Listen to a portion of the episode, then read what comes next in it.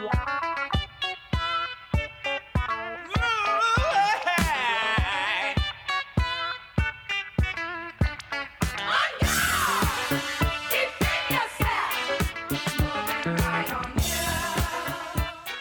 everybody, how's it going? This is Hub, and welcome back to another episode of Tighten Up the Defense, a podcast that would likely benefit from a tagline. As I believe I just mentioned, my name's Hub, and I hope you're having a fine whenever the heck it is you end up listening to this. Me? Oh, I'm doing okay, I suppose. A little bit tired lately. See, We've had house guests this last week, and it's been awesome. I've had a really good time hanging out with them. They were all very considerate guests. But within the first couple of days of the visit, it became apparent to me that my wearing pants inside the house muscles have atrophied significantly over the past, I'd say, two years or so. And I had forgotten what a full body workout wearing pants inside the house is. I mean, the muscles aren't completely gone. It's just that really I've been thinking of wearing pants inside the house as a sprint rather than a marathon. And, uh, yeah, I'm fucking bushed. But you guys didn't tune in to hear me talk about whether or not I may or may not be wearing pants. For that, there's our sister podcast, Tighten Up the Defense After Dark. So, how's about I start talking about a comic book now? without any further ado, let's uh do this. Today's synopsis rhyme is submitted by Thomas Furchalk. The trench coat and fedora is a de rigueur disguise for Ben Grimm, Vic, Isaac, and other bulky tough guys. I heard it all began with Bogart on You Must Remember This, or maybe hear from Hub in his synopsis. Synopsis. Thanks, Thomas. Defenders, number 124, October 1983. Darkness on the Edge of Time. Written by J.M. DeMatteis, draughted by Don Perlin, inked by Kim DeMulder, lettered by Janice Chiang, colored by Christie Scheele, and edited by Ann Nocenti and Carl Potts. Defensive lineup Doctor Strange, The Incredible Hulk, Namor the Submariner, Silver Surfer, Beast, Gargoyle, Iceman, The Vision, Scarlet Witch, and, in one panel at the very end that has no bearing on the plot of this issue, Angel, Valkyrie, and Moondragon. Previously in the Defenders. An indeterminate but seemingly very significant amount of comic book time ago, an elf with a gun, known as Elf with a Gun, started popping up in interstitial segments and killing random strangers. Then he got hit by a truck and died. Hooray! A bit later on, a mysterious government agency called in a bunch of the Defenders' friends, enemies, and acquaintances, including Mutant Force, Hellcat's asshole ex husband, and Jack fucking Norris, to testify about their experiences with our titular non team in a secret hearing. Jack fucking Norris vowed to warn the defenders that the secret agency was out to get them, but then the matrimonially minded meathead just kind of wandered off and hasn't appeared in this comic book since. Hooray! In more recent Defenders news, some alien weirdos who live in a strange dimension beyond space and time decided that the Defenders represented an existential threat to the universe. These mysterious weirdos who called themselves the Tribunal sent their emissaries, another elf with a gun and an amnesiac robot nurse named Luann Bloom who used to work for Nighthawk, to kidnap Steve, the Hulk, Namor, and the Silver Surfer and show them how bad they fucked up before putting them on trial. Meanwhile, the Beast had decided that the Defenders needed more, which is to say, some, rules and structure. Since Hellcat and Son of Satan had left the non team to go get married, and Valkyrie was off in Asgard helping Odin with an issue somehow related to the badass bald psychic space ninja formerly known as Madame MacEvil and currently known as Moondragon, Beast figured that he should be leader of a new, restructured Defenders team built around himself, Iceman, and Gargoyle. To facilitate this transition, the Hirsute Hero attempted to recruit his former Avengers teammates Vision and the Scarlet Witch. This duo of do gooders seemed uninterested in coming out of retirement, but before Hank could officially ask them to join up, they were attacked by a trio of supervillains who were intent on kidnapping the Vision and delivering him into the clutches of the evil organization known as the Secret Empire.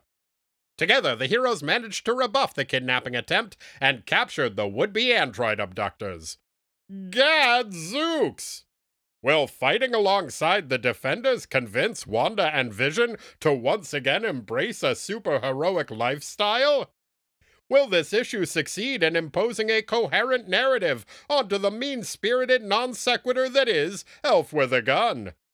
And just how bad did the OG Defenders fuck up that it necessitated a tribunal of godlike time travelers to put them on trial? Stay tuned to find out. Okay, so nope, not even a little bit. Surprisingly, yes. And real, real bad. Elf with a Gun takes Doctor Strange, Namor, Silver Surfer, and the Hulk on a little temporal field trip to the year of 2387 and shows them what the planet Earth looks like. It's not great. The world of tomorrow is a desolate, barren, post apocalyptic hellscape. Which is disappointing, but if you've been paying attention, not particularly surprising.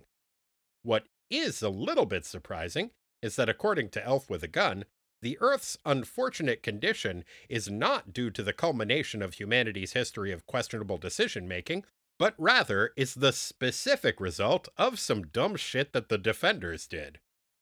Namor is like, Okay, so it seems like the surface dwellers are pretty hosed, but the oceans are probably still pretty great, right?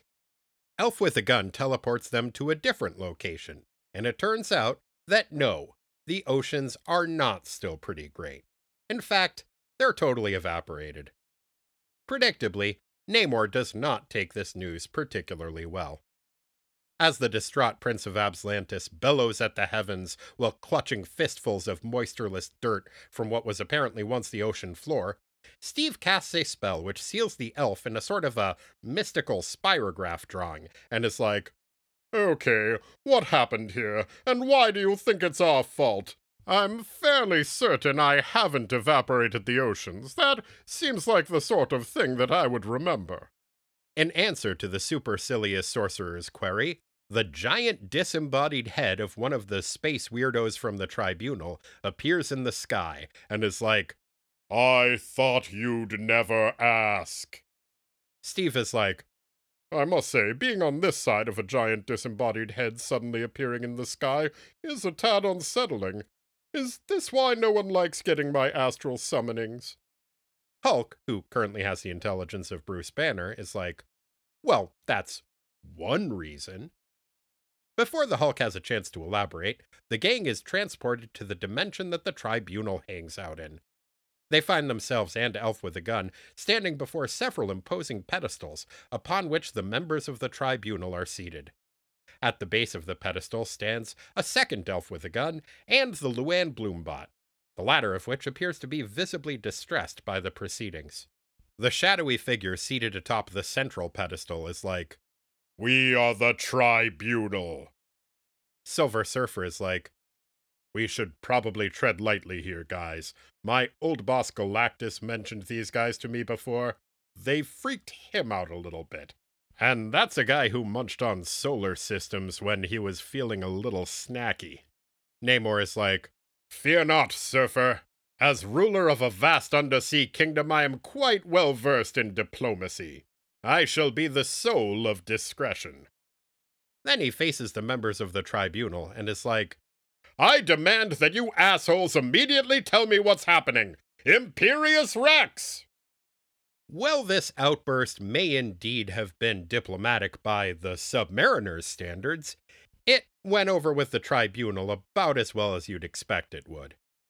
The main tribunal guy is like, Demand, huh? Interesting. He bangs down a gavel, and the OG defenders suddenly cease to exist.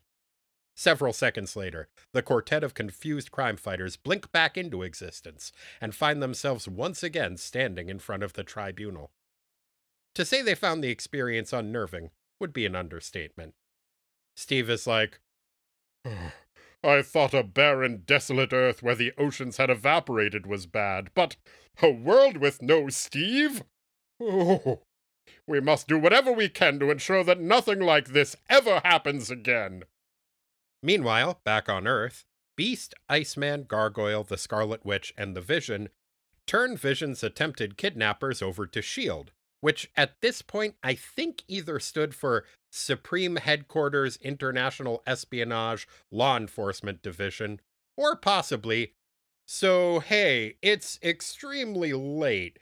Did anyone come up with a cool acronym? No? Then let's just go with SHIELD and we can figure out what it stands for later. Anyway, once the prisoners are carted off, Beast turns to Vision and is like, Hey, buddy, I know you said you didn't want a hero around anymore, but since those jerks are trying to kidnap you, you should probably hang out with us and join our team so, you know, we can protect you. Vision is like, Nothing doing. He and Scarlet Witch go inside and slam the door behind them. Beast is pretty bummed out that his first recruiting drive was such a bust. Back in the weirdo pocket dimension that the A story takes place in, the main tribunal guy addresses the still shaken OG defenders and is like, so, bearing in mind that we have now established that we can erase you from continuity with the merest thought, how do you feel about exposition dumps?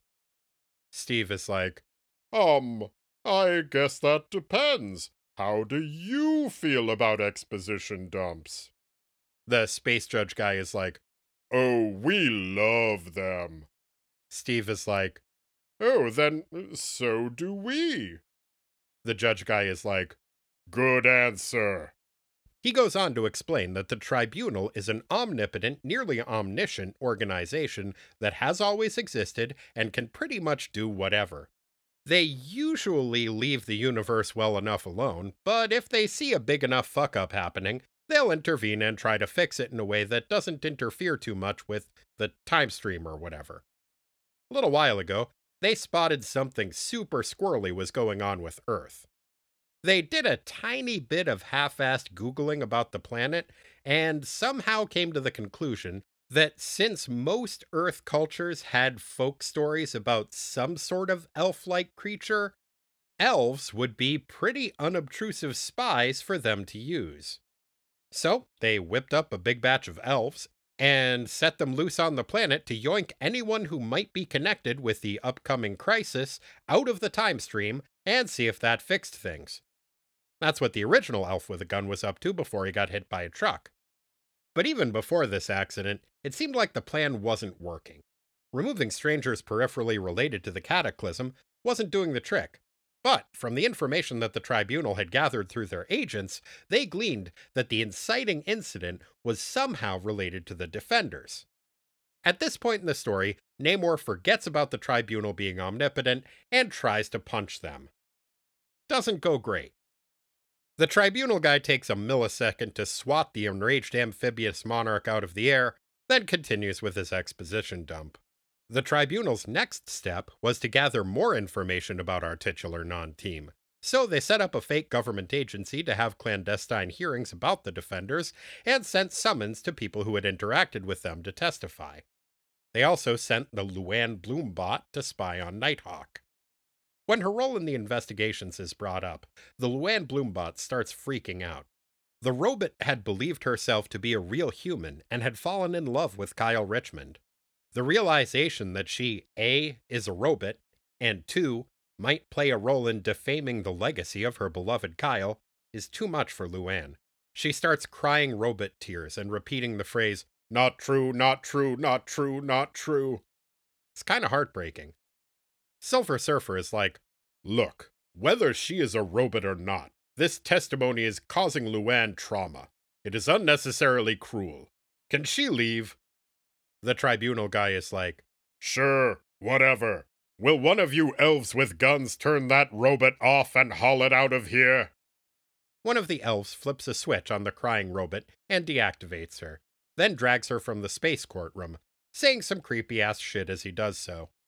The other elf with a gun turns to the defenders and is like, Sorry about my clone. He's a real asshole. Steve hovers up to look the tribunal guy in the face and is like, Look, your everythingness. I'm trying my best to pay attention, but can we please skip to the part of the story that's about me? Otherwise, there's a fairly good chance that I'm either going to fall asleep or just start singing songs about myself in my head. The tribunal guy is like, Yeah, okay. As near as I can figure it, it goes down something like this. Suddenly, the room fills with a vision of events that will take place in the near future. Steve is walking home and brooding with sullen self importance when suddenly he looks up and sees a strange object streaking through the sky. He flies off to investigate and finds that an alien spaceship has crashed into a mountainside. After casting a translation spell, Steve learns that the leader of the aliens has fallen ill and that the other aliens have kidnapped some humans to study them and use as guinea pigs to try to cure the Earth disease that has stricken their beloved ruler. The aliens feel bad about the abductions and are trying to keep the anal probes to a minimum, but Steve still isn't too keen on the whole human kidnapping thing. He goes into his astral form to investigate further and see if he can figure out a way to help the aliens cure their leader without using human test subjects.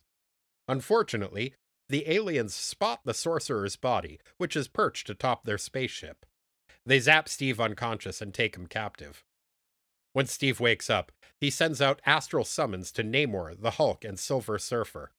Future Astral Steve is like, Hey guys, I've been captured by some aliens. I need you to come rescue me, but try not to bang up the aliens too bad. They seem like pretty cool guys who are just in a tight spot. Maybe after you rescue me, we can lend them a hand, okay? This seems like a good plan to the rest of the OG defenders. They lightly bust into the alien spaceship and carefully punch the aliens. After they finish gently beating the shit out of the crew, the gang frees Steve from his stasis pod. Future Steve is like, Now, to help these wayward extraterrestrials. Hmm, does it seem a bit quiet in here to you? The rest of the gang agrees that for a bustling spaceship teeming with distraught aliens, the place does indeed seem a bit on the quiet side. They start to poke around and are shocked to discover that the reason the ship is quiet is because it is no longer teeming with aliens. The crew of the vessel have all committed mass suicide. Well, shit. That would significantly reduce the amount of bustling going on. Hulk stares horrified at the pile of alien corpses and is like, What happened? Good question, the Hulk. Good question. To be continued. Then Elf with a Gun breaks the fourth wall, directly addresses the readers, and tells us to buy the next issue. Fine. But I'm only doing it because it has a really cool cover, not because you broke the fourth wall to tell me to.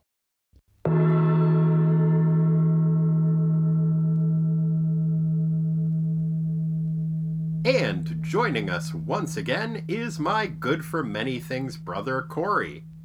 Corey, if you were a replacement member of Kiss, what would your persona and makeup scheme be? First, I didn't know that they had different personas. That did they have personas that went with their costumes? Like the cat guy acted like a cat, and Well, I don't think he Gene always. Simmons acted like a total douche. Yeah, okay. near as I can tell. Ace Frehley acted like he was from space, Uh huh. and then when they brought in the replacement members, it was uh, Vinnie Vincent was like the Ankh guy, the Egyptian warrior. He was from ancient Egypt. uh huh. Had a good time. Okay. Bruce Kulick. I don't remember what his shit was. I know Eric Carr was a fox instead of a kitty cat. Oh. So like similar but a little more aggressive, less Mhm. domesticated. Okay. Well, this is gonna blow your mind, Okay. but Ace really you can't really replace Ace. But No. if if I had to, if he steps down, yeah. And this is like I said, this is gonna blow your mind. But I would be, I would replace him, and I would be an eagle oh, that's pretty good. because birds are you know, I find them a little scary, but I think Well, you want you're You- going for scary. you're going for scary. And Right. if you're gonna pick a scary bird, you should pick an eagle because they're just going around stealing fish from other birds and being jerks. Yeah, I think you would Right? fit right in. Yeah. I think you kind of need to put that out there if you're going to be working alongside Gene Simmons. hmm I think that's a really good call. Thank you. How about you? What would your uh, secret kiss persona replacement? Oh Be- gosh. Um I think maybe Orca. Like we talked about that the other the Ooh, other black day. and maybe white, that good. yes, black and white Mm-hmm. color scheme. Paint. Terrifying, yeah. but cute. And uh, you know, I like to eat shark livers and hunt them for sport. Mm-hmm.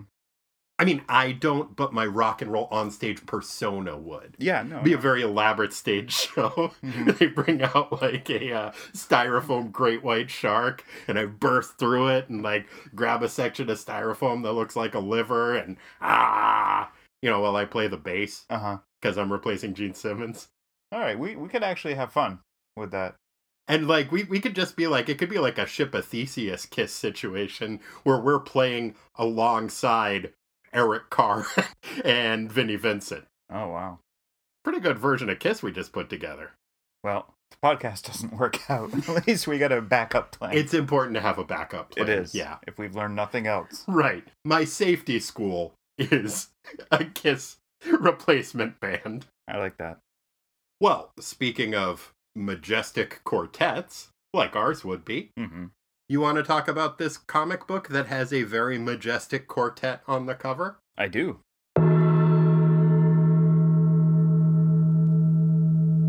Corey, what did you think of this comic book? Oh man, the cover is so good. It is awesome. Yeah, just really cool looking group shot of Beast, Gargoyle, Valkyrie, and Angel. Who I don't think we see at all in this issue. I didn't think so either. It turns out in the very last panel, there is essentially a preview for the next issue where you Mhm. see a tiny background figure of Angel. But other than that, not only does he not appear in this comic book, he has never appeared in a Defenders comic book. I was puzzled. Understandably so. Valkyrie also does not appear in this issue, except I think in a similar capacity in the final shot, there is a background figure character of her. And even Beast and Gargoyle are only on two pages of this book. That being said, they do look awesome on the cover. Beast, especially, it is a less bulky version of Beast, and it makes him look more intimidating. Like, you know those pictures of like kangaroos where they're looking super buff and ripped? I guess so. It's kind of like that. Or like, you ever see a squirrel stand on its hind legs and it looks like it's got like a billion abs? No. I've seen a squirrel stand on its hind legs, but I didn't notice any abular definition. Maybe this is not every squirrel, but my sister took a picture of a squirrel that was standing on its hind legs and that motherfucker was ripped. Well, you can imagine, right? The the core strength they need to race up and down those trees and Yeah, they're doing like parkour from day one. Mhm. chittering at the same time. There's a full body workout, Oh, yeah. chittering. Oh yeah, Yeah. while running up and down a tree. hmm Plus, these are LA squirrels. My sister lives in Los Angeles. Oh, so, they you probably know. had work done. Yeah. But that's what Beast looks like. There's something more feral looking about him somehow when he's like leaner. like an LA squirrel. Like an LA squirrel. Yes, who's had some work done. okay. Can you think of anything more intimidating than a human sized LA squirrel who has had some work done? I guess only if he is riding an orca with an eagle on his shoulder. We are going to have one hell of a live show. But you know what I mean? Like, there is something about seeing a less bulky version of Beast that really does somehow emphasize his kind of feral look. And you see kind of a similar thing with Gargoyle. It's weird because they are drawn less large than they normally appear, but somehow it does make them look more intimidating mm-hmm. And really leans into the horror aspect of the character design. And then you have Angel looking incredibly noble and just like majestic with his wings spread, kind of like your face makeup would be. hmm And then you have Valkyrie just looking really haughty. with, with like a, a H and a U. and Yeah, with a G. GH. Okay. Yeah. Okay. I mean, she is also very attractive in that, but she is also just looking like kind of dismissive. It's a kind of uncharacteristic facial expression that she's got, but it totally works. Like she's just kind of above it all, you Mhm. know? But in a pretty badass way. Yeah. It's a great cover. It has almost nothing to do with this issue, which makes me wonder if maybe they were a little bit behind schedule with the storyline that they were trying to establish, because clearly they are clearing the deck of the old defenders and ushering in the era of the new defenders, which is going to be the title of the comic from this issue forward. So technically, this is the last issue of the defenders. And man, did they pack a lot into it. They did. It is a very exposition dense story, very prose heavy. It was doing some clever things. It is attempting to basically tie up all of the loose ends from the previous 123 issues of the Defenders. I think it does a pretty good job with it. It does it in a pretty clever way in terms of what it establishes. Like, oh, here's the explanation for this thing that was left dangling. Here's the explanation for this thing that was left dangling.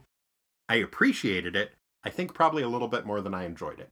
Hmm. That's a good way to put it. I was trying to sort out my feelings for this one, which are complicated because Mhm. when I finished it, I thought to myself, wow, that was impressive. Yeah. It was a lot of reading. Yeah. It wasn't really narratively satisfying, but it was, oh, this is some really clever puzzle solving that you did.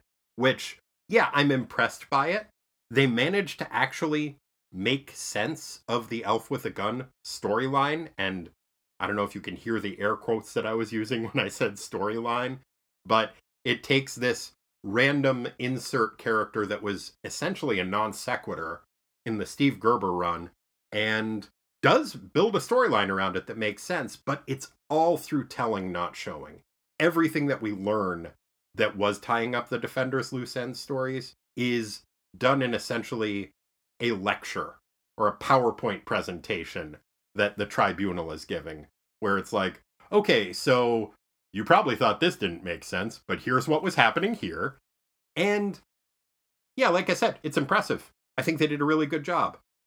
I appreciate that they were able to do that. I would have liked it much better if either they had left some of them just dangling, and I don't really care about what Jack Norris was doing in the meeting with Mutant Force or whatever. Like, great job. You, you did clear that up. But if you're going to address it, I would rather you did it with a story than a lecture, you know? Mm-hmm. And then the whole second half of the comic book is essentially Doctor Strange and the original Defenders. I don't know, having a flash forward? Because it's not a flashback. We find out that they fucked up the whole planet when they got involved with some future aliens who had a space crash Mm-hmm. and then they all suicided Mm-hmm. which is starting to seem like a running trend with J.M. DeMatteis's work. Alien races committing mass suicide. It is the third time that that has cropped up, and that's a pretty big number. We had the uh, angel guys. Yeah, you had the Speedo Angels, Angels, uh-huh. and then you had also Overmindies Oh. race. Like they tried to conquer the world, and then it looked like they were done for, so they, you know, pulled a Hitler in the bunker and Mhm. offed themselves and all hopped into Overmind's mind.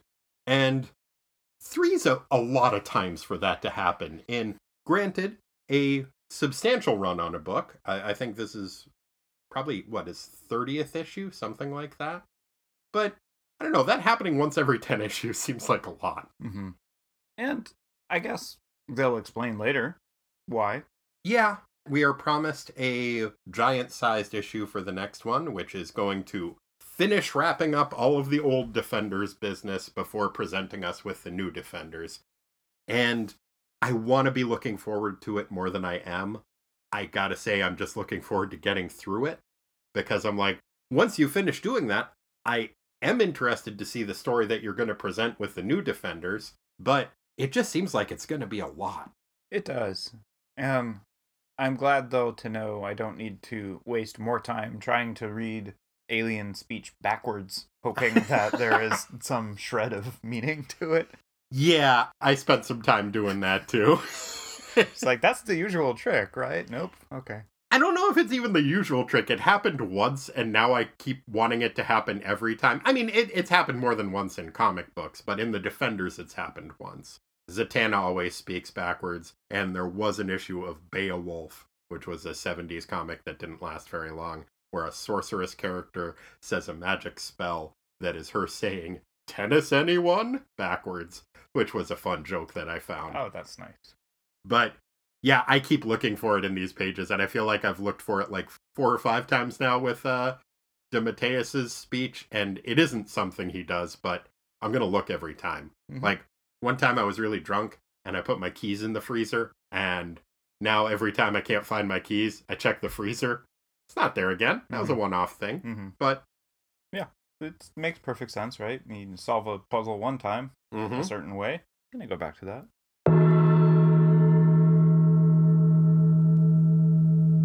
So, speaking of puzzle solving, let's talk about the puzzles that were solved in this issue, the loose ends that were tied up. Such as, how could anyone love Kyle Richmond? Good point. Turns out, It was a robot.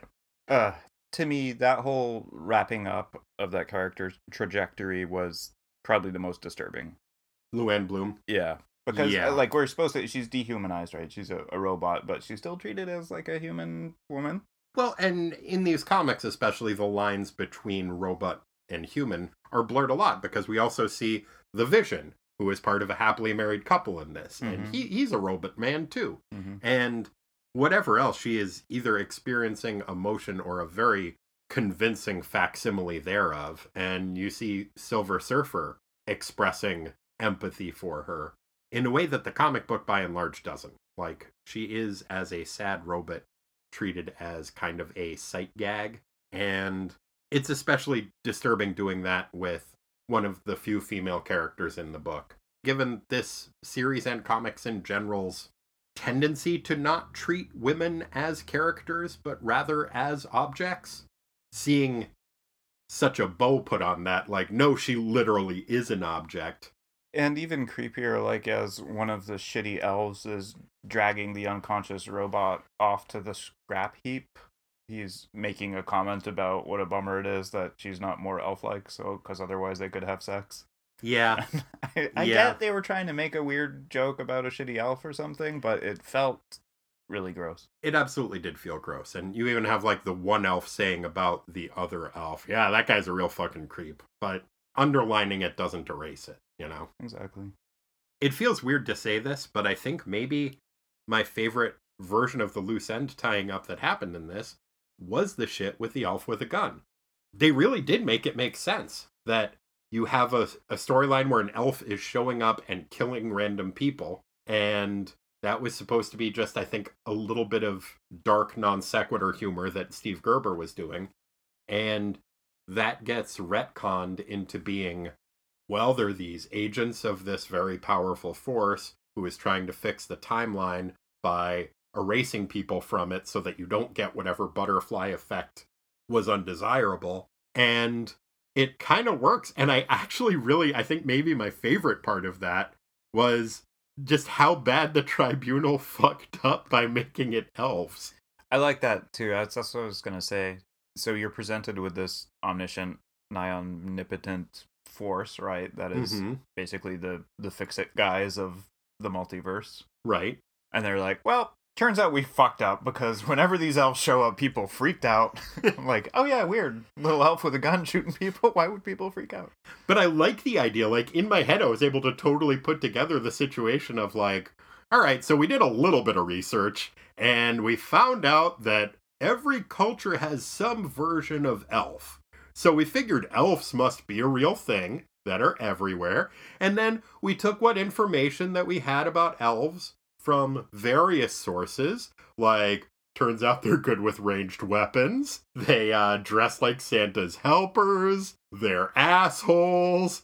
They're short. They have little pointy beards. And we just put all of that stuff together.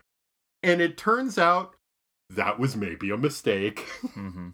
But you can see how they would get to that point doing lazy half assed research and making the assumptions that an omnipotent being would make if they did not have context. hmm And I had a lot of fun playing with that idea in my head. Yeah. I did a little research of my own, by which I mean I searched for something like are elves the universal archetype for about, I don't Mhm. know, six minutes. Yeah. And um I didn't get much further than Celtic folklore and Lord of the Rings and Mhm. D&D and Warhammer stuff. So I hope the tribunal did more mystic googling than me. I don't think they did. I don't think so either. no, because they're lazy and they're arrogant, and that makes sense for their characters. hmm Yeah, you sent me a text that was uh you did a search and the first thing that popped up when you said are elves was are elves real? So apparently a lot of people are looking that up. Yeah, I don't know how the autocomplete with Google's algorithm works. If we're going on the assumption that it takes what is most commonly searched for, that's pretty unnerving. Maybe it's so like a bunch of kids that just saw the elf, like the Will Ferrell movie, and they really want to believe that's Sure. the thing. apparently there was a different Will Ferrell movie. I haven't seen it, the Eurovision movie. My niece and nephew are visiting and they both really liked that. Mm. And they said that it's really weird. The movie was set in, you know, a stylized but regular Earth reality, but elves are real in it. Hmm. And it's like, well, they are playing a band in it that's from Iceland. So I could see if they just did a little bit of research, they're like, well, I didn't think Bjork was real either. As I said, the other main bit of loose end tying up we get is way back in, I don't know, issue 80 something. There was a series of government hearings that involved Mutant Force and Jack Norris that just didn't go anywhere. It just got dropped. And now we find out that was them trying to, it was like, okay, well, we sent our elf to remove all these other people from the timeline. That didn't do the trick.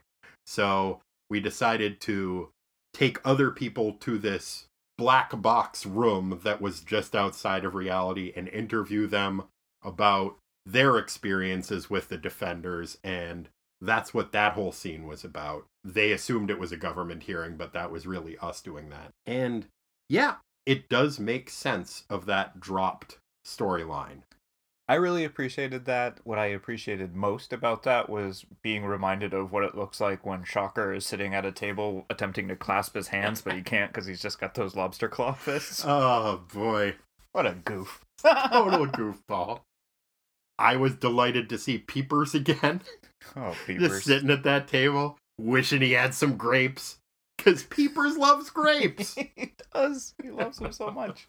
it's probably a homeopathy thing like oh a grape looks like an eyeball so if i eat enough grapes i'll get even better vision Is that a homeopathy thing? i think it's like like cures like so uh an Uh. eyeball looks like a grape so So, so it should cure your eyesight eat a bunch of mushrooms and walnuts, you get a big brain, and uh, what's the mushrooms for do you want a big dickhead that that's. I think Peepers is like he's like I got I got I want to be smart, I want to see good, and I want a big ding dong. Yeah, makes sense.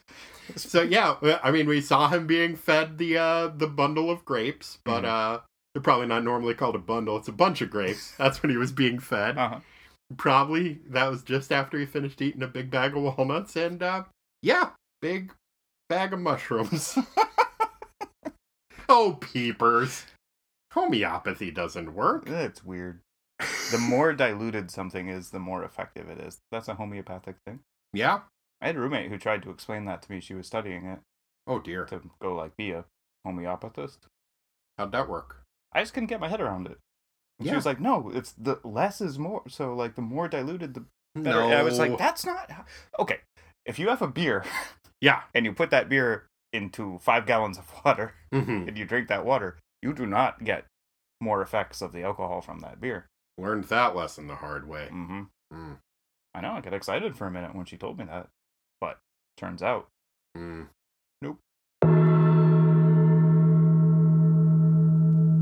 Let's check in with the few pages that the core of the new Defenders team is on. What do you think of that little brief interlude where they're sending off Cloud and Harridan and Seraph to Shield? Well, it was super brief. I mean, Mhm. I, I didn't really know what to make of it other than it's setting things up for like Beast says, "Hey Vision, they're going to come after you, so Mhm. hey, you got to come join my team." And Vision sticking to his guns and saying, "Nope." Yeah, he basically says, No, I pay my taxes. Somebody else will take care of this shit. Fuck off. Is that how he sounds in the he probably sounds like a robot man. He sounds like a normal guy in the movies. Yeah, the movies are never accurate. Oh, that's true. A lot of people are very upset that he doesn't have a robot man voice in the movies. hmm 'Cause the A lot of people. online forums are ablaze with um strife, criticism. strifeful criticism. Mm. They can't get enough of it. It's Oh, all over. No, the internet loves that. It's like robot man talk. Bah! Mm. That's because mostly it's old people that want him to talk like a robot. Uh huh. Yeah. Yeah, yeah. Get the pitchforks. Mm-hmm. Old people love pitchforks. Mhm. It's outdated music review source. there was a fun part in this at the beginning of the flash forward, I guess, that the tribunal is showing the OG defenders, where there is a lot of conjecture on the part of an omniscient being, or apparently omniscient or near to it, whatever the tribunal is, where he starts by describing what Doctor Strange is feeling and thinking at a certain moment. And then it's like, eh, I think I'll just do some conjecture. You walk alone, Stephen Strange, your thoughts as turbulent as that of the tempest which rages around you. In your heart is a vague ache, a gnawing emptiness that cries out to be filled, though how you cannot say. Perhaps that is why you turn your head heavenward. It's like, wait a minute, do you know this shit or not? Yeah. So when I read that, though, I in my mind's eye I could see Steve nodding. Oh, yes. Hmm.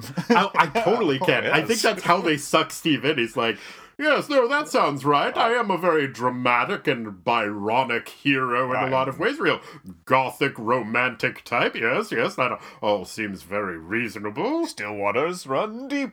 the deepest, yes. Even an omniscient being doesn't know why I do what I do. Tell me more. I certainly don't. Keep going.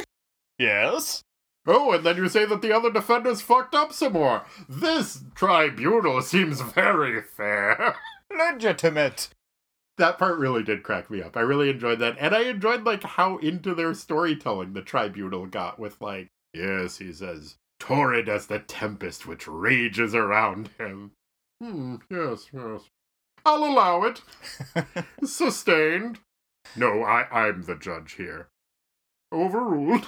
Yeah, Steve is a lot smoother about confronting the tribunal. I love Namor just he's like, you know what, fuck you guys. And he flies up to punch him and they swat him down. I love that he did that after they blinked him out of existence for a minute. It's such a bad idea. It's like a second later, he's like, "Nah, this is this is bullshit." oh man, it's it's really dumb his approach, Mhm. but I just appreciated it Oh, so much. absolutely, good for him. What a lovable idiot. Uh huh. You know, you'd be surprised the amount of problems that you can solve with a hammer. Yeah.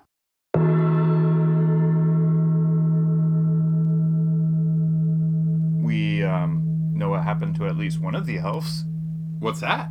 An unfortunate accident. Was that referencing something that happened in an earlier issue? Did we see Yeah. the we saw the elf get hit by a truck before, right? Yeah. Okay. No, that is that is a callback to David Kraft's, in my mind, more satisfying and more appropriate resolution of the elf with a gun storyline, which is the elf is about to kill somebody and then he gets run over by a truck. hmm So yeah, you find out. Well, yeah, that one elf had a bad time, but the rest of them we sent out to do this shit. Very clever. Mhm. So I know we don't have a uh, a timestamp category for the defenders. Not traditionally, but uh, what struck you about this as being particularly 1983? So it wasn't so much uh placing it squarely in in 83, but on I think page 8 there's a it begins somewhere in time, which of course always makes me think of the 1986 Iron Maiden record. I was like, ah, was Bruce Dickinson reading this? And then I thought, no, probably not because the cover of that's much more I don't know, Blade Runnery. Yeah, but oh. I honestly, I bet if he saw the cover of this, Oh yeah. then he would have picked it up. I can see Iron Maiden being pretty into this imagery. Oh yeah. Good stuff. It really is a gorgeous cover. It's by Sandy Plunkett and Alan Weiss. Although every time I do see the Plunkett at the bottom as part of the signature, for some reason my mind turns that into Kirby Puckett drew that comic book cover? Who's Kirby Puckett? He was a baseball player for the Minnesota Twins, I think. Yeah, that would be uh, a very broad skill set. Yeah. Assuming he plays baseball well. Yeah, he was a, he was a six tool player, I guess. The sixth tool being drawing comic book covers. Oh. Well, there's a ton more to talk about in this comic book, and I feel honestly kind of surprised that we're making this transition this early. But are you ready to move into the minutia? Let's do it. All right. Rick, would you mind singing us in? We got minutia. It's not the biggest part, it's just minutia. Like Corey eating farts, we got minutia. Time to sweat the small stuff. Thanks, Rick. So, Corey, what category do you feel like starting off with? I would like to get your opinion on why Angel has a uniform with an Oakley logo on his chest. Is he kind of a jerk? I don't know. well, these days, he is splitting his time between super heroics and sitting in a truck making videos about why I'm a sheeple while wearing his Oakley sunglasses. Okay. Now, I'm pretty sure that's supposed to be a halo. I know. I just it struck me as funny. Absolutely. It, it is an odd choice, I think, having the halo on there, where it's like a kind of oblique reference, but also like, no, get it? Get it? Because Mhm. because of these things? I mean, the wings are doing the heavy lifting in that. Literally. Mm-hmm. I do like the contrast in his costume. So he's got a, a unitard that goes all the way up to the bottom of his chin. Mm-hmm. And I don't know, maybe connects to his cowl. Yeah. It makes a T that goes down through his crotch. Mm-hmm. Like it's a red uniform on the cover. On the inside, same design, but with a blue base instead of a red base. And then, yeah, with a white T that goes over his shoulders, down to like the middle of his form, and then down and over his crotch, almost like it's giving him a wedgie, which it just seems odd. Yeah, it's a little bit of a, a weird look. And I know these are advanced materials and they probably have, I don't know, like a Velcro union suit flap or something. But Mm. I always find myself wondering how do heroes get into and out of these things? And when they have to pee, like, how do they yeah. deal with that? Because it looks like a really hard costume to get, especially with those wings. Well, maybe that'll be cleared up uh, when Angel actually appears in the comic book instead of just being on the cover. Maybe so. So I assume this is the sartorially speaking category. Oh, yeah, sorry, I should oh, have said no, that. quite all right. Yes, I thought that was a very interesting outfit that Angel has. Angel's not the only character in this book with a strange crotchular regioned outfit. You also get the aliens. They've got some kind of a washboard metal I don't know, pantaloon speedo thing going on. It's weird because you don't know what part of them is anatomy and what is costuming. But uh yeah, just a, a I don't know, bunt pan turned into underpants look for them. They are oddly proportioned. Mm-hmm. And on one hand, I find myself disappointed when pretty much every alien we run into is either a blob with eyeballs or a humanoid.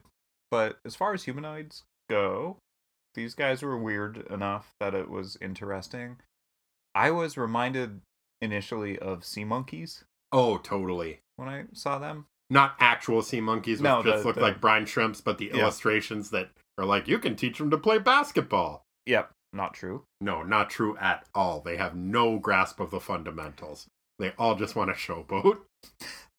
There was a I did They're look at uncoachable. I looked at some sea monkeys adverts in my research for this Mhm. podcast, and uh, it does explicitly state they are trainable. I couldn't even get the fucking things to hatch when I was a kid. No. Regardless of how they are built, they are uncoachable. That's why nobody will draft these sea monkeys. Good call. Yeah.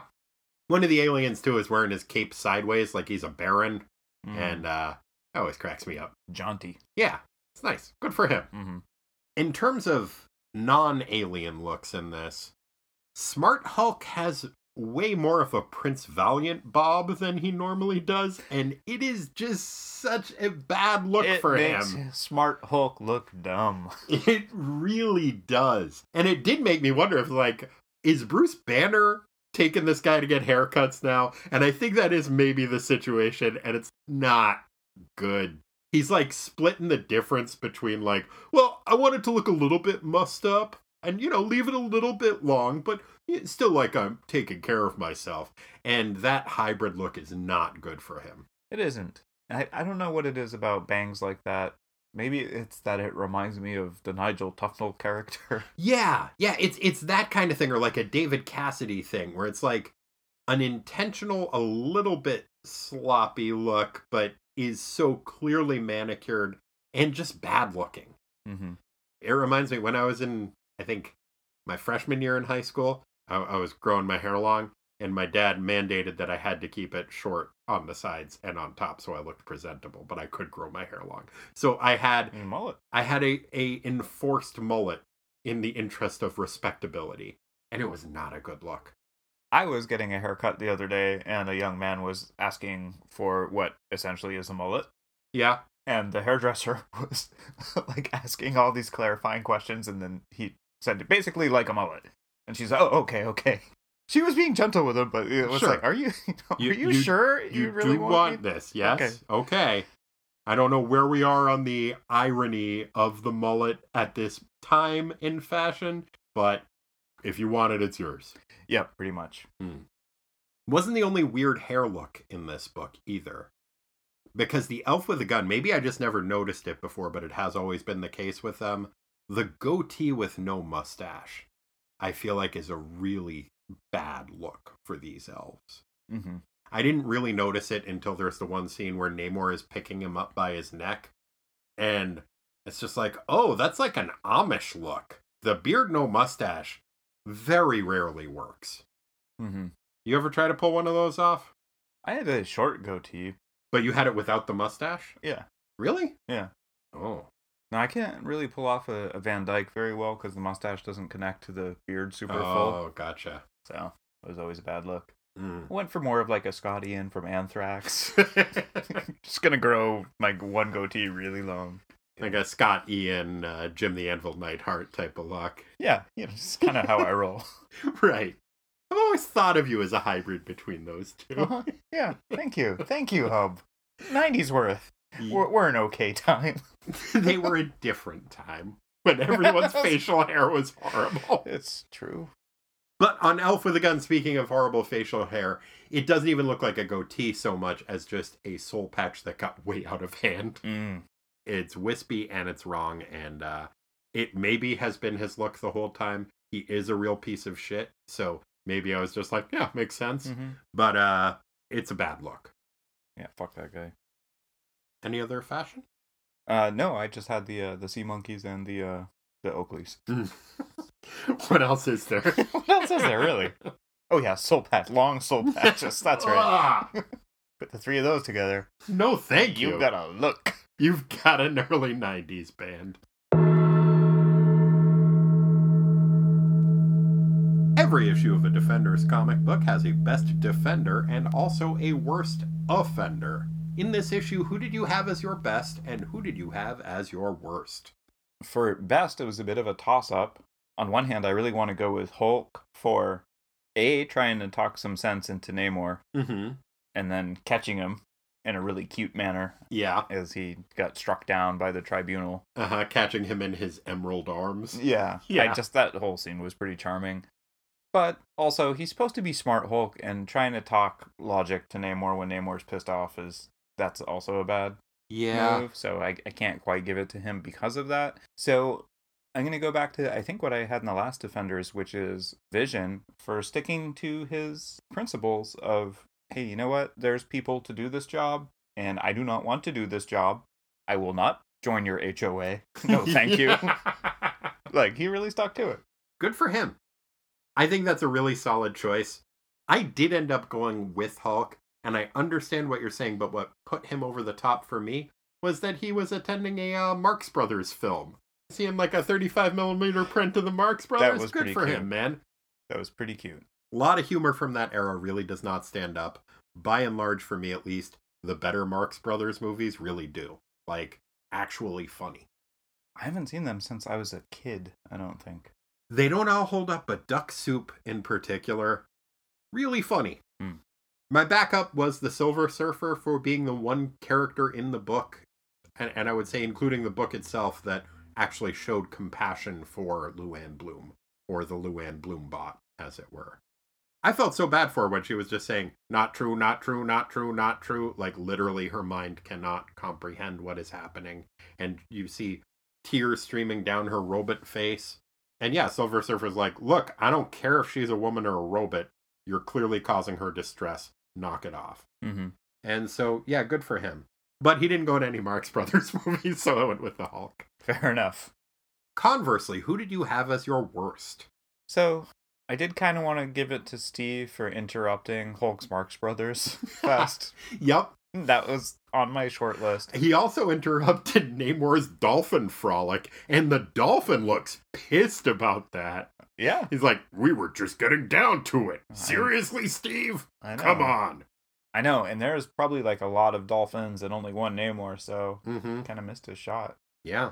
But ultimately, I went with Beast because I'm annoyed at it, and I know it has to be this way, I guess, because he's going to be the leader of the new Defenders and whatnot, or he wants to be. Yeah. But Vision already told you no in a very direct and understandable way. Yeah. So don't be like the guy that showed up at my house trying to sell me stuff, even though I have a no soliciting sign. Ooh. I was very unhappy. I can understand that. And because Beast reminded me of that experience, I uh, gave him the worst. Tough but fair. I did go with Steve for a couple of reasons. Interrupting the Dolphin Frolic, interrupting the Marx Brothers movie, did win back a few points for also interrupting Silver Surfer flying over the Himalayas and thinking to himself, probably, maybe I will engage in a little bit more cocaine and pre Boasian anthropology. But what put him way over the top was his decision making. Once he gets captured by the aliens, who he knows that they're not really doing anything bad, they're just kidnapping some humans and draining their life force. It's because they're afraid. It's just because they want to, because they want to cure their leader. Because that's what you do when you've got a monarchy, even if it's an enlightened harmless. space monarchy. Harmless kidnapping and life draining. Yeah. But when he had a mission that required diplomacy and subtlety and nuance, and he could choose to astrally project his ghost Steve to anybody in the world, he's like, this clearly requires the Hulk, Namor, and Silver Surfer. Bad job team making, buddy. Do you want a fucking spaceship full of dead aliens? Because that's how you get a spaceship full of dead aliens. And that is what he got. and that is what he got. Steve was the worst offender this issue. I guess, I mean, if you're going by numbers, a spaceship full of dead aliens is a better reason to pick a worse defender than he reminded me of a guy trying to sell bug control. But Well, I get it. I don't like a pushy salesman either. I, I- told him no very clearly and he kept talking. Hmm, I shut the door. good. Did you call him Buddy? Oh, I should have. Next time. Here, here are options Buddy, Pal, Ace. hmm Yeah. Yeah. Next time. I think I called the guy pal at the movie theater that was talking on his phone that one time. I, I don't think I've ever called anybody I was so mad. like that. I was very surprised at how mad I was. oh, I'm Pal saying mad. Whoa. Whoa. Sat back down, my heart was pounding. okay, do you think the word pulsating is from somebody mispronouncing pal saying? Like, I had a pulsating rage. I had a pal saying rage. yeah, probably. Yeah, I, I would assume so. Yeah, English is full of words like that.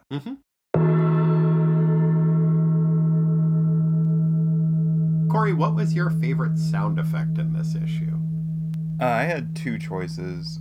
I really like the sound of a falling Steve. you mean wonk? yep. Made a resounding wonk. It cracked me up so much to see that. I, I mean, there's part of me that's gonna be amused whenever anybody falls from a great height, Mhm. but when it's Steve and when it makes the noise wonk, extra funny.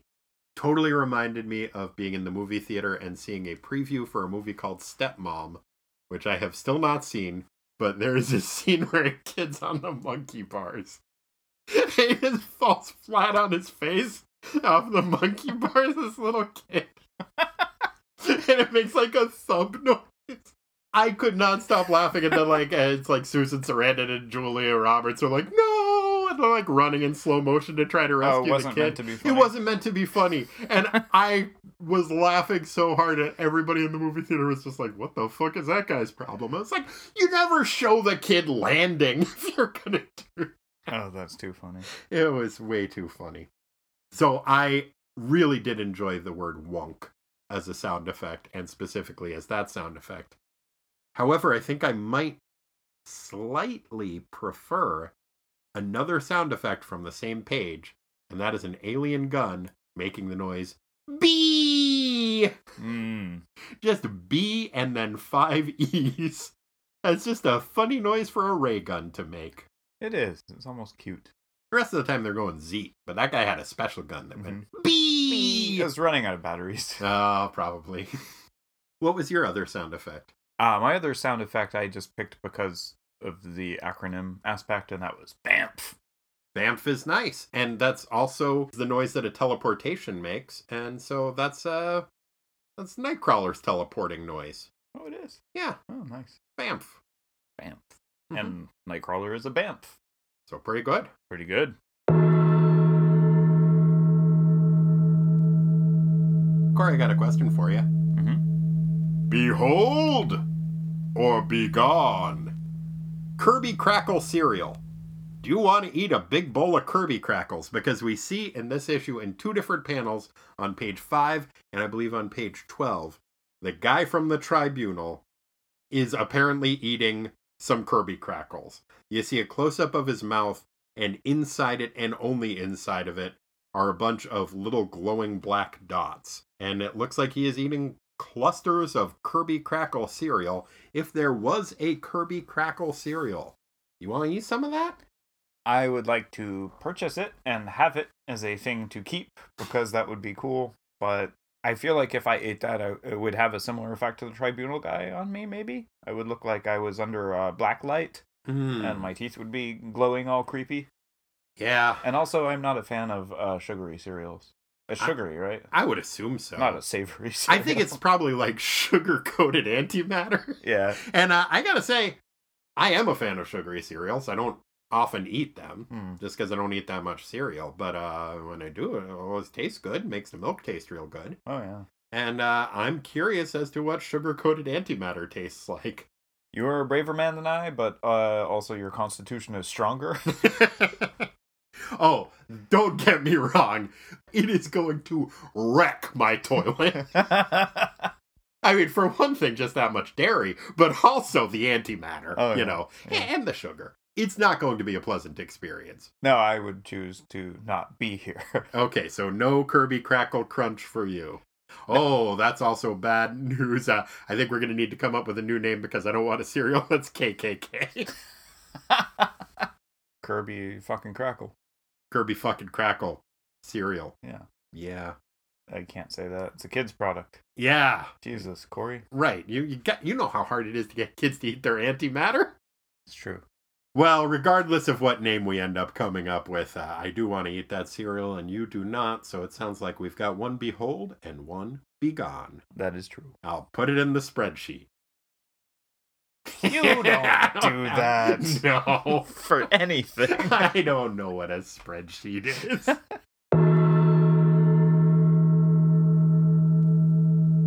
Corey, what was your favorite panel of this issue? that is a tough question because this issue is full of good art. I wouldn't say necessarily full of good art. I think there is some very, very good art in this. Overall, it did seem a little bit rushed, and perhaps just by virtue of the fact that there was so much prose in it, a lot of the figures were just smaller in background. But the panels that were good were really, really good. And perhaps that is why I let the less good ones just wash over me.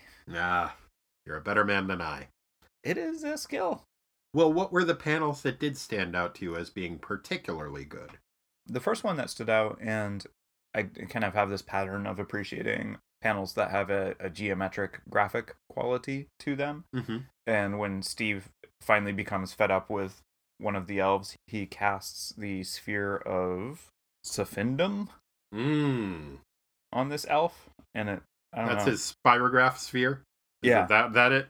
Yeah, it's really cool. It looks like uh I don't know, he got a fancy plant holder from West Elm or something. oh, I was thinking it looked like he uh he got a bubble wand. You know, ah, but they're all uniform and interlocking. It's a it's pretty neat. it is pretty neat.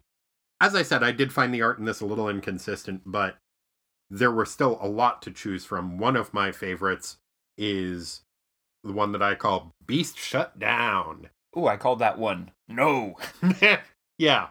Vision, listen to me. It was you they wanted this time, and knowing the Empire, they'll be back. We gotta be ready for them. Now, if you and Wanda want to throw in with the Defenders, we can. No. No. Yep, I had that one also in my short list. Like, satisfying to see Vision just sticking with his guns and not even brooking any argument. Especially, I hate it that Beast is like, you know, we'd be willing to take you in. Just subtly manipulative. I don't care for it. Good for the vision. And just a beautifully drawn panel, too. Especially the shading on Wanda's face in that is really, really good. And the sternness of Vision's face really comes across. Yeah, it is a good one. And I hate that when people try and sell you something like Mhm. they're doing you a favor when they're asking you to do something. Yeah. Oh, that drives It, me, it's drives me up the wall. the worst. Hey, hub, you want to come demo another kitchen? It'd be good for your health. Well, I mean, now I don't. Other than that, I kind of do. That was fun. it was fun. Yeah. You know what's a corollary to that that I also hate Mm. is when you agree to do somebody a favor and then they downplay how much of a favor it is. Like, can you give me a ride home? I'm like, yeah, I can do that. I mean, it's pretty much right on your way. It's like, dude, I agreed to do that. Don't try to make it seem like less of a favor. I don't want to give you a ride home. And now I'm not going to. hmm Then I push them down. Tough. I don't really. I still give them a ride home, but I, I You think I, about I, I, what sub- would- I subtly frown. Uh huh. Yeah. Well, if they catch that, it's gonna hurt. Yeah. I'll, I'll be like pushing them down Yeah. that- with my heart. Ouch. It's the strongest muscle. and you're giving it quite a workout, buddy. Oh shit. I also loved uh, on page 13, I think we had talked about it already, when Steve decides to levitate up. And That's the other one I had. eye The, to the eye. proof. it's so good. I call it the proof. It's really cool looking. Steve looks a little like Dennis Farina in that panel. Oh, he does. But uh yeah, just really nice close up on his face. You can see the kind of resignation to I'm going to be getting some bad news and I don't want it, but I should see it. It's really impressive that they're able to get that much nuance in the expression on his face and I really loved that. Yeah, and the use of light and shadow in there too is top notch. And color too. Just great stuff. My other option in this, I really do like the Marx Brothers scene, particularly seeing Chico drawn that well is nice. But there is a panel at the bottom of page 21 that I call everybody's eyebrow acting. and you see the Hulk doing some serious eyebrow acting. And Namor, I mean, he's always doing eyebrow acting, but like he's he's got berserk eyebrows going on. Just the surprise on everyone's face, but particularly with the Hulk. I don't know enough about art to know how they do it, but when you see the Hulk's face, you can tell that he's smart Hulk. Like regular Hulk would never make that face, mm-hmm. but Smart Hulk can look surprised in a different way than Angry Hulk can. And it's just really well done. Yeah, I feel like Angry Hulk only has like neutral and angry. But he can also be like sad, but you can still tell he's Hulk, you know? Yeah, that's true. With this, it's like his face is somehow showing intelligence, and I don't know how you do that. But they do a good job. You do it just fine. Oh, thanks. I try. That Strongest Muscles getting another workout right oh. now, Corey. Oh, that's what I'm here for, my friend.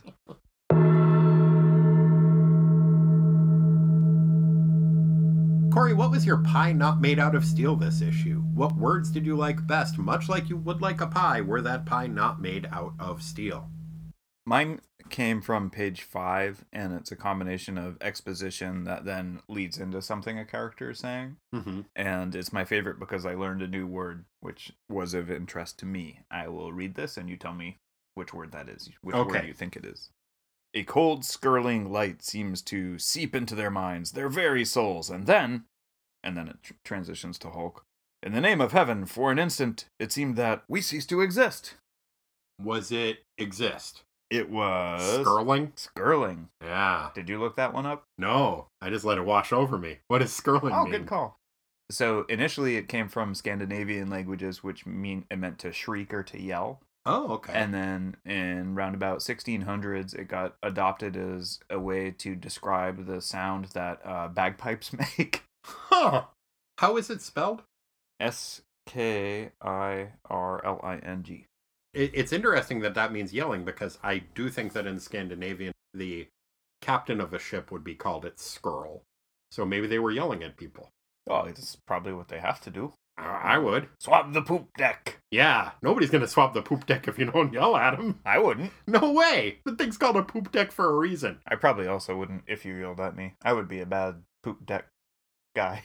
You know what? If you're a bad poop deck guy, then that's on me as your skirl. Sorry. It's okay. Just reflects on me. Sorry. Still won't swallow that poop deck. Please don't yell. I do not like that. I got yelled at the other day what? at work by a coworker. What? Dude lost his shit. It was crazy. What did he yell at you for? Oh, just work stuff that I and follow some stupid process that he made up. What did you do? Did you I- call him pal? No, Oh, that's very big I said you. to a grown man, "I understand that you're upset, Wow. but blah blah blah blah." But maybe you need a timeout. Pretty much, it was a satisfying thing to say. Man, I would hate to get yelled at. I mean, when I was working in the service industry, I did get yelled at some, and I really hated it. But it's been a while since I've been yelled at. I don't think I would take it very well. No, it's awful. And this situation was weird because it was uh, three people on this call, Mm-hmm. and one person was getting yelled at, who was the person that did the thing that the guy didn't like. But, you know, I was sort of involved, and I felt like I had to, I don't know, diffuse the yelling that was happening at the person because they had no fucking idea what they had done wrong. Yeah. And I did. And then he yelled at you? Yeah. I was like, no, it's my fault. I was I was on that thing and I should have said not to do that thing and so it was just a miss. But anyway. Man, the fire hose turned my direction. that guy should go to jail. I mean, I'm a prison abolitionist, but not for people who yell at people. You go to yelling jail. Oh, boy. Yeah, that hadn't happened since I left some tables on Boston. this waiter got really mad. like that was a long time ago. That's the worst. That guy was a jerk. Sounds like it. Fucking yellers. Can't bust a table. I had to go smoke a cigarette, man. What's important? Come on. Did you put it in that context? No, I should have. Yeah. I, I think then he would have understood. Probably. I had a couple of choices for favorite words. Some of them we already heard. I did really like the speech that the tribunal guy gives to Steve about what he was probably thinking and what he was actually thinking and what he was feeling. I thought that was really well done and it also cracked me up. But Steve has an expression that I don't think that I've heard him make before. By the mystic maze of madness. Ooh, It's pretty good. that is pretty good. And yeah, I thought it was fun.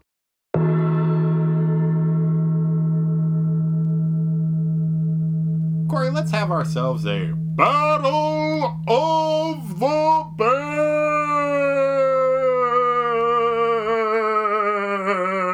Band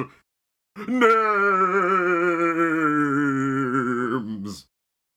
Yeah, I put some more vibrato on it that time. I saw that. It I heard pretty that. good, huh? I saw it and heard it. Yeah. What band names were you able to find in the text of this comic? Well, the first one that I am surprised, but also I guess in retrospect not surprised, was a band that I wanted to use, but I can't use because they are a defunct ska band from St. Louis. of course they were. is BAMF. There you go. hmm It's a good name though. Yeah, pretty good. So, in the absence of that being available, I did have one that I'm still trying to figure out what they sound like.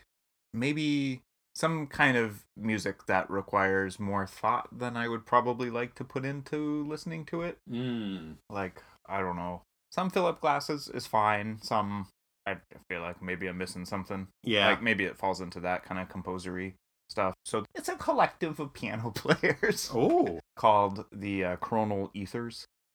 Oh shit, the Chronal Ethers is good. Thank you. I mean, I wouldn't recommend them, but it's a pretty good name. It's the band you would recommend to people if you wanted them to think that you were smart. Yeah, but yeah, exactly. Yeah. No, I think I think that's a very good band name. My first choice was the Heirs of Neptune. Heirs like uh like inheritant. Yeah. Oh, that's nice. Which the fact that they're called the Heirs of Neptune makes me think that they're secret horses is the conceit of the band. What? Because a lot of Poseidon or Neptune's kids were horses because he's the god of horses. What? I thought he was a sea dude. Yeah, he's the god of the sea and horses. Those things don't add up. The horses swim?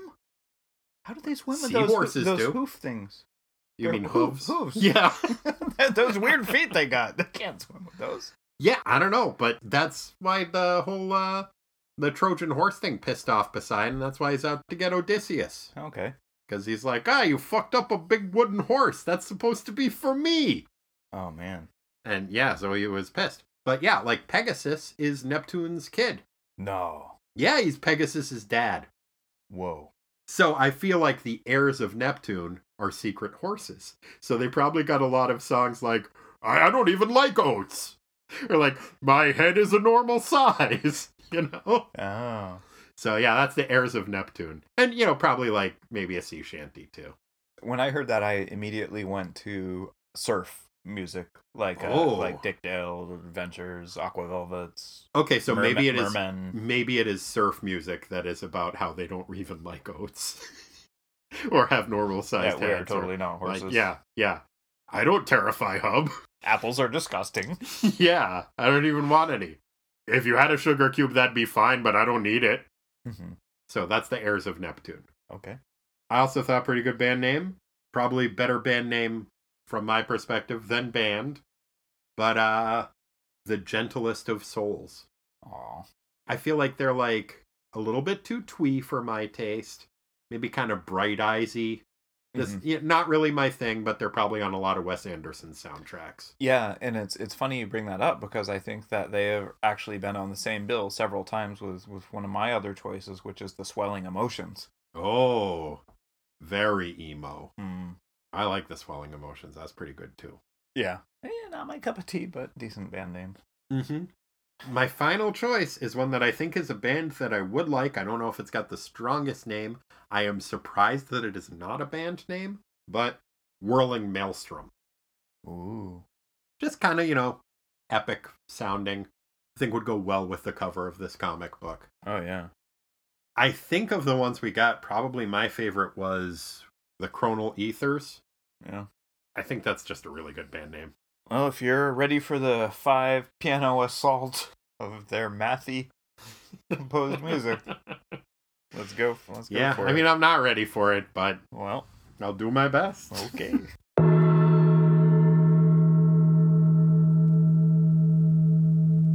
Well, Corey, we both know that despite his haircut, the Hulk rules.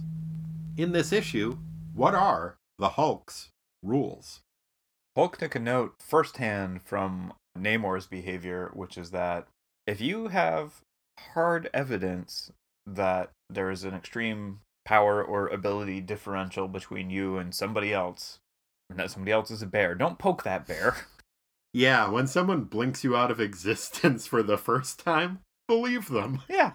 Yeah, I think that is a very solid rule.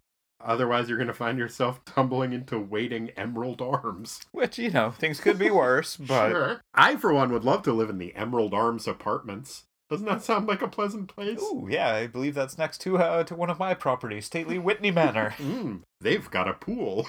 I think that's an excellent rule for the Hulk to have. Thank you. I had the Hulk's rule being one that you might appreciate, Corey. If you're undertaking a big international project, You need localization engineers. Oh, good for you. That is nice. Well, he saw what the tribunal did with their elf situation. They went in with a vague understanding of the situation and were like, uh, let's see, what do we know about elves? Uh, they like weight ranged weapons, they're small, they're dicks. Let's go forward with it without asking any questions or doing any deep research or consulting someone who knows about these things or knows how to find out. And so, yeah, doing a big project, did a bad job Mm-hmm. because they didn't hire localization engineers. Yep. You don't hire localization engineers, what do you get? Elves with a gun. Mm-hmm. Or if you're Hewlett Packard, you get a sign at your headquarters in Costa Rica that says HP, which is short for something else that's not flattering. What? Uh, hijo de puta. Oh, son of a bad word. Yeah. Bad job, Hewlett Packard. Bad job, Tribunal. Bad job, Coca Cola, for having Bite the Wax Tadpole being their phonetic translation of Enjoy Coke. Was that it? Or, depending on dialect, female horse stuffed with wax. Mm. Not the best one of those, though, because I remember from your handbook when you first started working at Lingo Systems, they had Perdue, where they translated it takes a tough man to make a tender chicken as it takes an aroused man to make a chicken affectionate. Ouch. Yeah. I mean, it's not wrong, but it's not right. No, it's it's wrong. it's all wrong. Well, I mean, it's not incorrect. You don't know what it takes to make a chicken affectionate, but I'm pretty sure. I do, Corey. I hired a localization engineer. What turns out this is actually an Yeah, aroused person. no, that's what uh, that's what chickens are super into. They love boners. is not. no, it's probably not true that chickens love boners. There's no way to test. no. But that's the Hulk's rules. Chickens Don't- don't boners. No. That's a bad rule, Hub. Take it up with the Hulk. Okay, I thought he was smart. Hub. He's got high intelligence, maybe some low wisdom. oh yeah, I'm familiar with that. Yeah. Yeah. Corey, I have just one more question I have to ask you. In the year of our Lord, 1983, and the month of our Lord, October, what Wong doings was Wong doing? So this is a little different because I feel like often when I'm describing Wong doings, he's either having uh, contributed to something big Mm-hmm. or is getting Steve out of some stupid situation that Steve has gotten him into. And and this one is a lot more pedestrian. It's well established Wong is a fan of technology and has a has a deep interest in, in sciences and technology and Sure. everything that goes with that, which is why in October of 1983 he had made his way to Chicago because he had heard that that's where he could get himself a Motorola Dynatac, which was the first cell phone that came out. And it turns out actually that the- first commercial cell phone call that was ever made was in Chicago on the 13th of October. So he had saved up his wages from Steve and paid his $3,995, which in today's money is around 12,000 bucks Jeez. for uh, the first cell phone Wow. that came out. And it was a uh, Dynatac? Yeah, Motorola product. Did he uh, have to use it with grape Kool Aid? So, I know when I was a kid and they gave me Dynatac, I always had to have it in grape Kool Aid, Oh. or, or I'd gag a little. Uh, no, it stands for something else. Oh, okay. I don't. I didn't write that down. Sorry. it's okay. It's a long acronym. oh, okay. hmm Well, wow, good for him. That may be one thing that Wong was up to in October of 1983, but it wasn't the only thing. See, couple of months previous, Wong and Steve had really bonded over their shared appreciation of a recent film release. And so in October, they decided that that would be the uh, the basis of their new Halloween costumes. They were going to dress up as Bob and Doug McKenzie from Strange Brew. oh my gosh. They were so into it, they loved it. Like Wong would be like, Hey hoser, and Steve would be like, Oh now it is you who is the hoser, eh? Hoser. Hoser! Got- Take off, hoser! Did they get a dog for their costume and name him Hoser too? They they had an astral dog. Okay. Yeah, uh, Steve has a ghost dog friend Okay. these days. But the problem was, as you may have noticed, uh, Steve's accent wasn't really all that great. He doesn't do a wonderful Canadian accent. He's not the master of accents the way that you are. And so uh Wong saw himself an opportunity to uh, maybe kill two birds with one stone here. Get Steve to do a little bit of extra research and, you know, maybe along the way uh see a concert that he was pretty excited about. Which is why on October 21st, Wong and Steve called up their good friends Wolverine and uh I don't know, probably Puck from Alpha Flight and headed up to Montreal to see Black Sabbath in concert at the Montreal Forum. nice. And this is the tour that Spinal Tap actually parodied because they had a big Stonehenge set that I did not realize the extent to which this was based on something that happened. I didn't But- know that at all. Yeah, no, it was for this Black Sabbath tour. They had a big Stonehenge set that got accidentally made life size. They wanted a scaled down version of it, but it was made way too big and way too heavy, and it was a huge pain in the ass because when they were taking notes for the people that were making the props, they had written down the wrong thing. Oh my gosh. So they went up, they saw that show.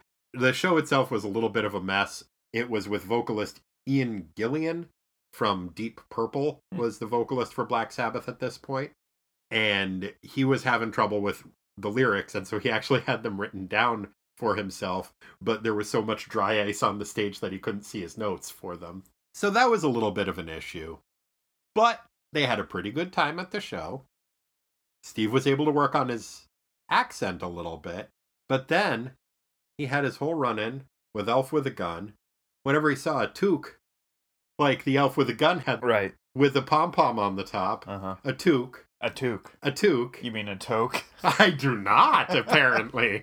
we got a lot of feedback from our Canadian listeners informing me that you were mistaken about the pronunciation of toque and that uh, I had been right all along. And listeners, I do appreciate you letting me know.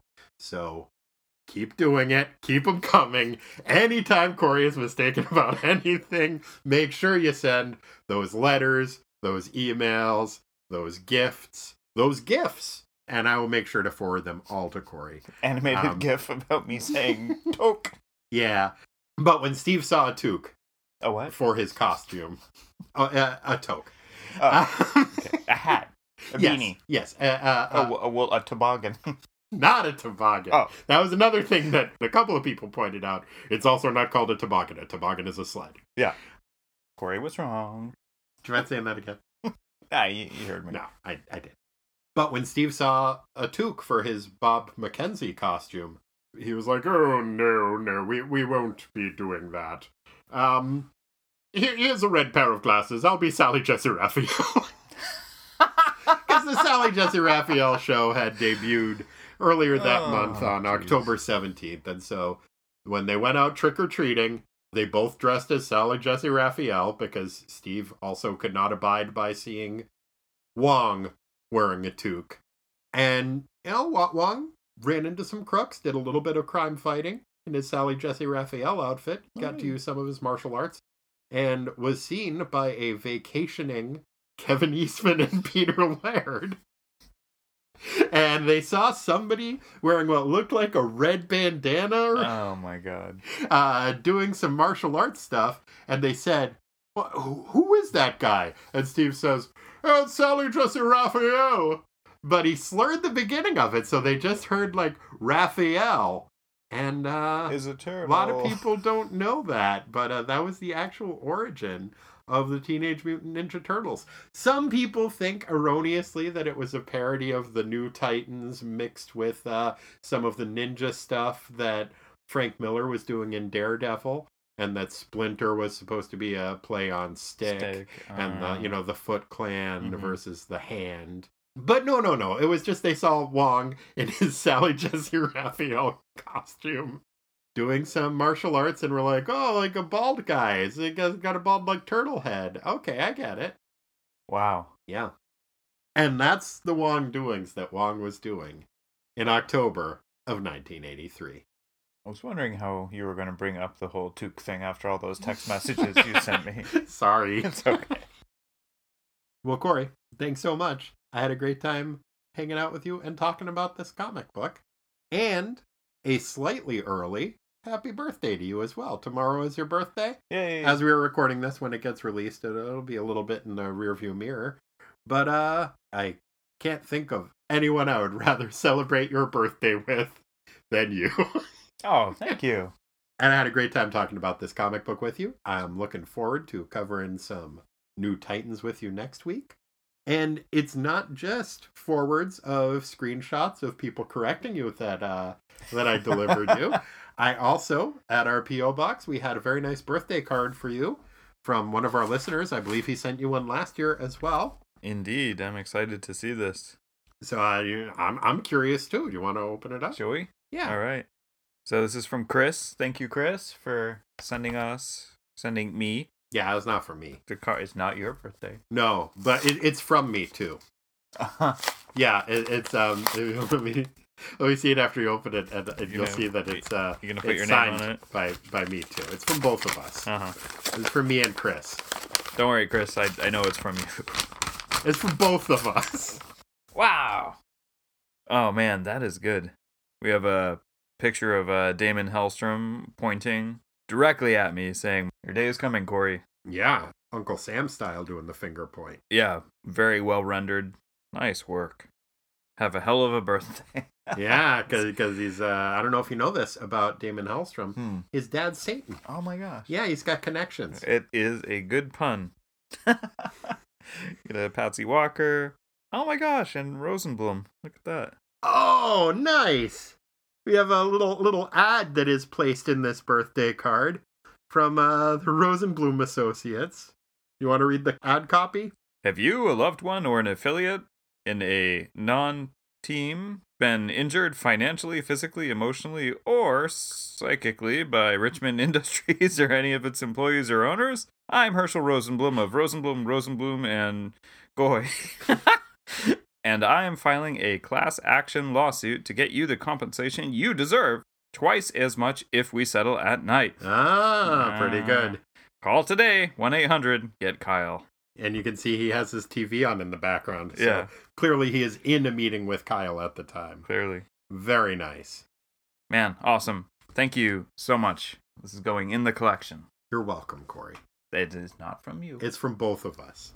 If you would like to get into touch with us, we can be reached at Tighten Up the Defense, P.O. Box 20311, Portland, Oregon 97294. Or, as this is the future, we can also be reached electronically. Can you imagine such a thing? At ttwasteland at gmail.com. We're also up on the internets in various nooks and crannies that the cybernetic world has to offer. So just slather your e butter all over the um internet and then we'll move our cyber muffin shop to America. what? it was very coherent, Corey. I don't know if that's accurate. You're just very drunk. You probably had five gallons of water with your beer. I had only one beer.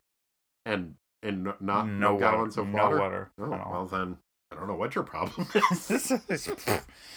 Make a list. But hey, if you can't find us using those very clear instructions I gave you via a very, very easy to understand metaphor, there is one more place you can look, and that's deep inside your heart. If all that e butter hasn't hardened your arteries. I'm sure it hasn't. No, it's They- the strongest muscle. Yeah, strongest one we got. And, you know, e butter is, is the good kind of cholesterol. Oh, okay. Yeah. What you gonna be doing in people's hearts, hub? Me? Yeah. Oh, this is highly unorthodox. Sorry. Well, no, it's your birthday, birthday boy. I'm going to be um Slathering muffins in e butter. Yeah. You nailed it. Got it in one. ah, I'm gonna yep, just be filling all those nooks and that's an English muffin. Yeah, it's a it's a cyber English muffin. Oh, sorry. You know what I'm going to be doing in people's hearts this week? I'm going to be hanging out with my family. My niece and nephew are visiting from Los Angeles, and I've been having a great time hanging out with them. They are basically grown ups at this point. It's horrifying. They're they're 15 years old, and I disapprove in general of the idea of anyone being 15, but them specifically. Not true, not true, But not true, not D- true. not true. despite that, they're neat guys, and I'm having fun hanging out with them. yeah, I'm going to be doing the same thing. All right. I look forward to it. Yeah, seems like a pretty good time. Indeed. I was telling you beforehand, uh, Molly Mhm. taught herself shorthand after reading Dracula. Kids, Impressive. yeah. If you would like to help support the show, you can uh, check us out at patreon.com slash ttwasteland. If you do, you get access to a whole bunch of bonus material that is up there as a thank you for making it possible for us to keep doing the show. We've been at it a while now, and we'd like to be at it for a while more. So, uh, anything you can do is very helpful and very much appreciated in that regard. And if you do donate, you get access to a whole bunch of stuff. There's podcasts, there's videos, there's just a whole bunch of extra material that is exclusively available to our donors. So, thank you. If you would like to support the show in a non monetary manner, yeah, I bet you can figure something out. Why don't you just uh, write us a review? We've gotten some very nice reviews on the interwebs lately. That's been a nice time. As part of my birthday present to Corey, I'm not going to put him on the spot this time and make him come up with something. So, happy birthday, buddy. Thanks. I only say the same thing every show, but I appreciate that. You know what? Take the week off from that. Oh, that's big of you. Very. Leave us a review. Tell a friend. Tell an enemy. Tell a market. Huh? No. Huh? Don't telemarket. No, cold call some people. And if they say they don't want to listen to the show, just keep talking. Knock on some doors. Somebody slams them in your face. Call them pal. Turn the tables on them. Now they're your pal. Oh, that'll teach them. That's, uh, And that'll make everybody love our show. The way of the world. To keep going. Corey, you make this look so easy. Huh? Needed to say that last bit in a Macho Man Randy Savage voice. You had a kind of. you make it look so easy. No, the previous part. You, you, it's a real speaking from the heart moment you were doing. Well, what did I say? I don't know. Turn the tables, friends, enemies, pals. Friends, enemies, pals, looking down and out in all directions. I've slithered with the snakes and soared with the eagles and everything in between. I am the host of Tighten Up the Defense, and I am your friend. This is Hub, and for him, Corey, speaking from the heart. See? Yeah. Bye. Bye. And they it. And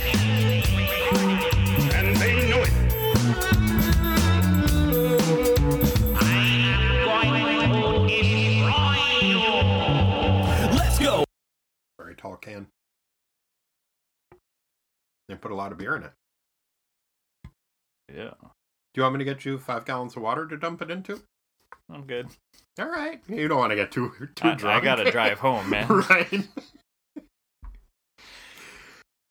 Stupid English. Hmm. Hard It's to the learn. homeopathy of languages. The more we dilute it, the stronger it is. ah, Huh? all right.